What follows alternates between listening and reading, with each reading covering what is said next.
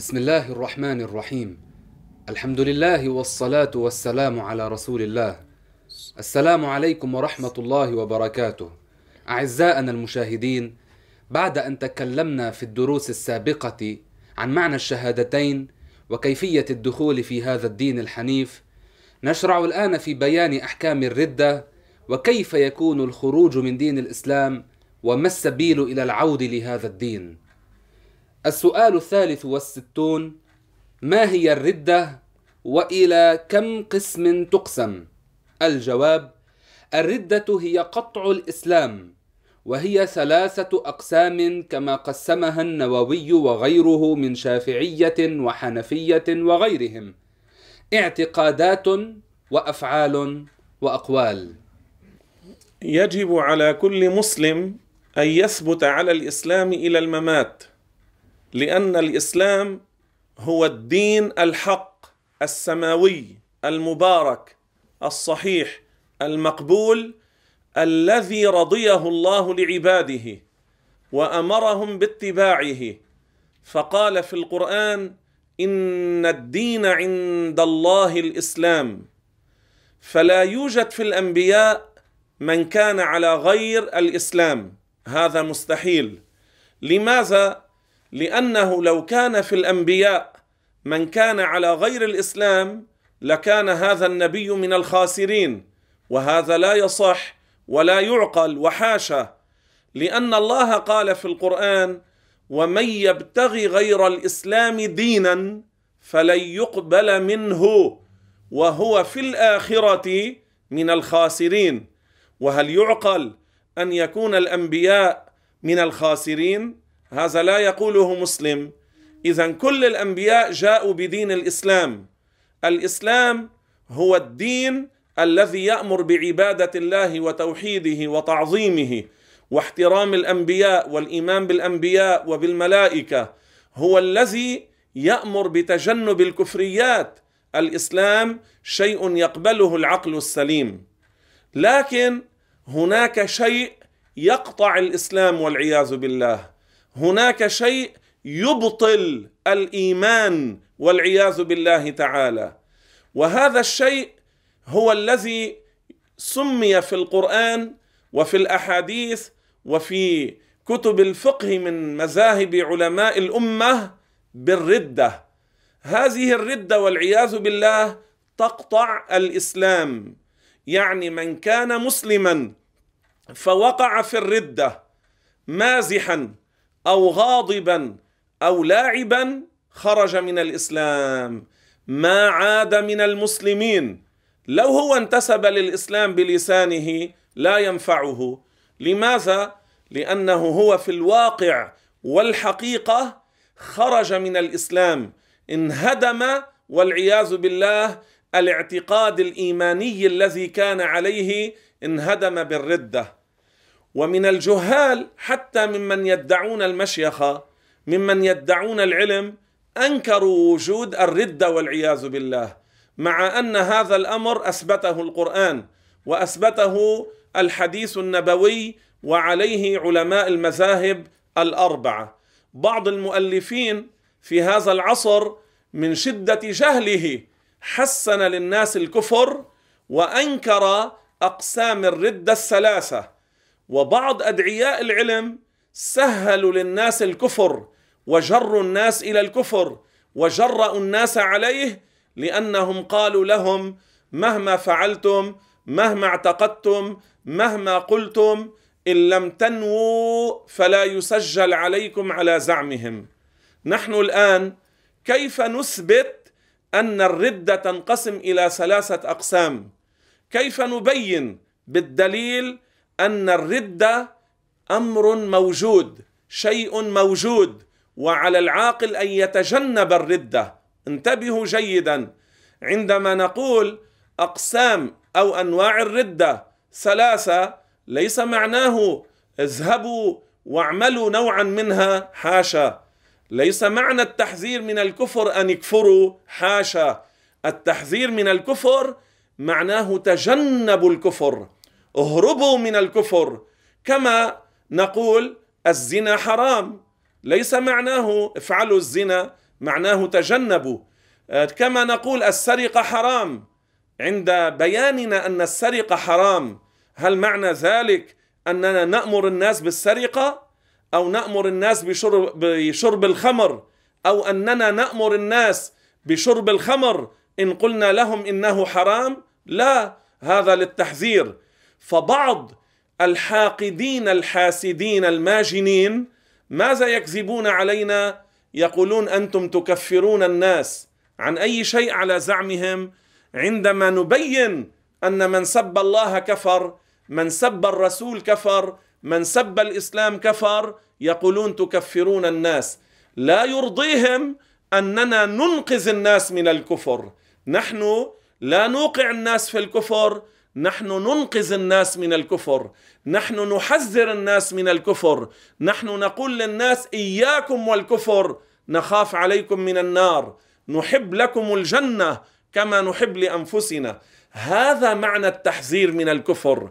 التحذير من الكفر أي انتبهوا احذروا تجنبوا لا تقعوا فيه. هذا معناه. كيف نكفر الناس والعياذ بالله؟ الذي يحذر الناس من الشر يكون امرا بالشر؟ كم في القرآن من آيات تحذر من المنكرات بأنواعها؟ هل يكون القرآن يأمر بالمنكرات؟ حاشا. اذا الآن نثبت بالأدلة الشرعية أن الرده موجودة ويجب علينا أن نتجنبها وأن نحفظ أنفسنا منها وأن نبتعد عنها في الرضا في الغضب عند اللعب عند المزاح لأن الرده تقطع والعياذ بالله الإيمان تبطل الإيمان تهدم الإسلام. فالذي يقع في الرده في نوع من أنواع الرده يخرج من الإسلام. نبدأ اولا بالقرآن. الله ماذا قال في القرآن الكريم؟ وانتبهوا جيدا للآية. ومن يرتدد منكم عن دينه؟ الخطاب لمن؟ للمسلمين. كيف عرفنا؟ لأن المرتد هو الذي يترك الإسلام هو الذي يقطع الإسلام بالكفر فالخطاب يكون للمسلمين. هذا نص قرآني على وجود الردة. اسمعوا لنكمل الآية. ومن يرتدد منكم عن دينه يعني كان مسلما وصار كافرا. كان مسلما وخرج من الإسلام. كان على الإيمان وانهدم. كان على الإيمان وانقطع بسبب ارتداده عن الإسلام. نكمل الآية. ومن يرتدد منكم عن دينه فيمت وهو كافر. سماه مرتد وسماه كافر في آية واحدة. اسمعوا وانتبهوا. ومن يرتدد منكم عن دينه فيمت وهو كافر فأولئك حبطت أعمالهم في الدنيا والآخرة.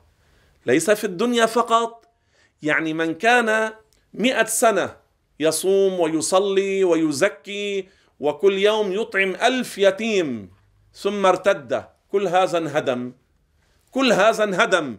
في الدنيا والآخرة الله يقول. يعني ليس في الدنيا فقط بل حتى في الآخرة انهدمت أعماله ولا يكون له عليها حسنة واحدة بل ولا تقبل لأنه صار مرتدا. فما عمله في الإسلام انهدم عندما كفر انهدم عندما ارتد عن الإسلام. هذا قرآن ومن يرتدد منكم عن دينه فيمت وهو كافر. فأولئك حبطت أعمالهم في الدنيا والآخرة. دليل آخر ومن القرآن قال الله عز وجل ومن يكفر بالإيمان فقد حبط عمله. كان مؤمنا فكفر. كيف كفر بالإيمان؟ كان مؤمنا صار كافرا به فانهدمت حسناته. ومن يكفر بالإيمان فقد حبط عمله. دليل آخر ومن القرآن الكريم انتبهوا جيدا. يقول الله عز وجل يحلفون بالله ما قالوا ولقد قالوا كلمة الكفر وكفروا بعد إسلامهم. انتبهوا وكفروا بعد إسلامهم. يعني كانوا مسلمين صاروا كافرين. كانوا مسلمين صاروا مرتدين. كانوا مؤمنين صاروا تاركين للإيمان كافرين بالله. هذا قرآن. أعيد لكم الآية. الله يقول في القرآن الكريم يحلفون بالله ما قالوا ولقد قالوا كلمة الكفر. هذه الآية ترد على من؟ على هؤلاء الجهال الذين يسهلون الكفر للناس ويقولون هي كلمة طلعت منك ماذا حصل؟ ما سجلت عليك؟ لا تؤاخذ لا تحاسب أنت ما نويت أنت ما قصدت. اذا هؤلاء يكذبون القرآن. اسمعوا الآية. يحلفون بالله ما قالوا ولقد قالوا كلمة الكفر. هي كلمة لكنها كفر تخرج من الإسلام. يحلفون بالله ما قالوا ولقد قالوا كلمة الكفر. وكفروا بعد إسلامهم. كانوا مسلمين صاروا كافرين. هذه في سورة التوبة. دليل آخر. قال الله عز وجل في القرآن الكريم ولئن سألتهم ليقولن إنما كنا نخوض ونلعب قل ابالله وآياته ورسوله كنتم تستهزئون. لا تعتذروا. قد كفرتم بعد إيمانكم. مع قولهم إنهم كانوا يلعبون. مع ذلك الله ما قبل منهم. وبين في الآية أنهم كانوا يستهزئون بالله وبآيات الله وبرسول الله وأنهم كفروا بعد الإيمان. صاروا كافرين بعد أن كانوا مؤمنين. هذه آيات قرآنية في سورة التوبة وفي سورة البقرة وفي غيرها. فإذا هذا دليل من القرآن على وجود الردة وأن من الناس من يكفر بكلمة. هي كلمة الكفر. وأن من الناس من يصير كافرا بعد الإسلام. وأن من الناس من يصير كافرا بعد الإيمان. هذه الآيات. مع كل هذه الآيات كيف يتجرأ البعض يقول المسلم مسلم مهما سب الله مهما سب الرسول مهما سب القرآن مهما سب الأنبياء وسب الملائكة مهما كذب الله مهما شبه الله بخلقه ويقولون هو مسلم بزعمهم. القرآن يكذبهم. هم كذبوا الله والقرآن شتموا الله شتموا الإسلام فصاروا كافرين. هذه بعض الأدلة من القرآن وتوجد أدلة كثيرة من القرآن لكن نكتفي بهذا القدر. أما من الحديث فما ثبت عند علماء الحديث عند الحفاظ عند مشاهير علماء الحديث كالإمام مسلم كالبيهقي وفي البخاري في بعض الروايات. ماذا قال الرسول عليه الصلاة والسلام؟ إن العبد ليتكلم بالكلمة لا يرى بها باسا يهوي بها في النار سبعين خريفا وفي رواية أبعد مما بين المشرق والمغرب. لاحظوا هذا الحديث سيأتي معنا فيما يأتي من الأسئلة المستقبلية لكن الآن اورده للاستشهاد به على أن من الناس من يكفر بكلمة الكفر. انتبهوا. إن العبد لا يتكلم بالكلمة لا يرى بها باسا. هو بزعمه لا يراها ضارة له. يهوي بها في النار سبعين خريفا. وهذا المكان لا يصله إلا الكافر. وفي رواية أبعد مما بين المشرق والمغرب يعني كافر. ماذا قال العلماء؟ قال هذه الكلمة التي هي كفر تكذيب للدين سب للإسلام سب للصلاة. لذلك هذا الحديث يثبت أن من الناس من يكفر بعد الإسلام من الناس من يكفر بكلمة الكفر ويموت على على الكفر ويموت على الكفر ويخلد في جهنم ويصل إلى قعرها. دليل آخر روى البخاري أن رسول الله صلى الله عليه وسلم قال من بدل دينه فاقتلوه. وهنا انتبهوا معي. ما معنى فاقتلوه؟ هذا أمر لمن؟ للملوك للرؤساء للحكام للخلفاء.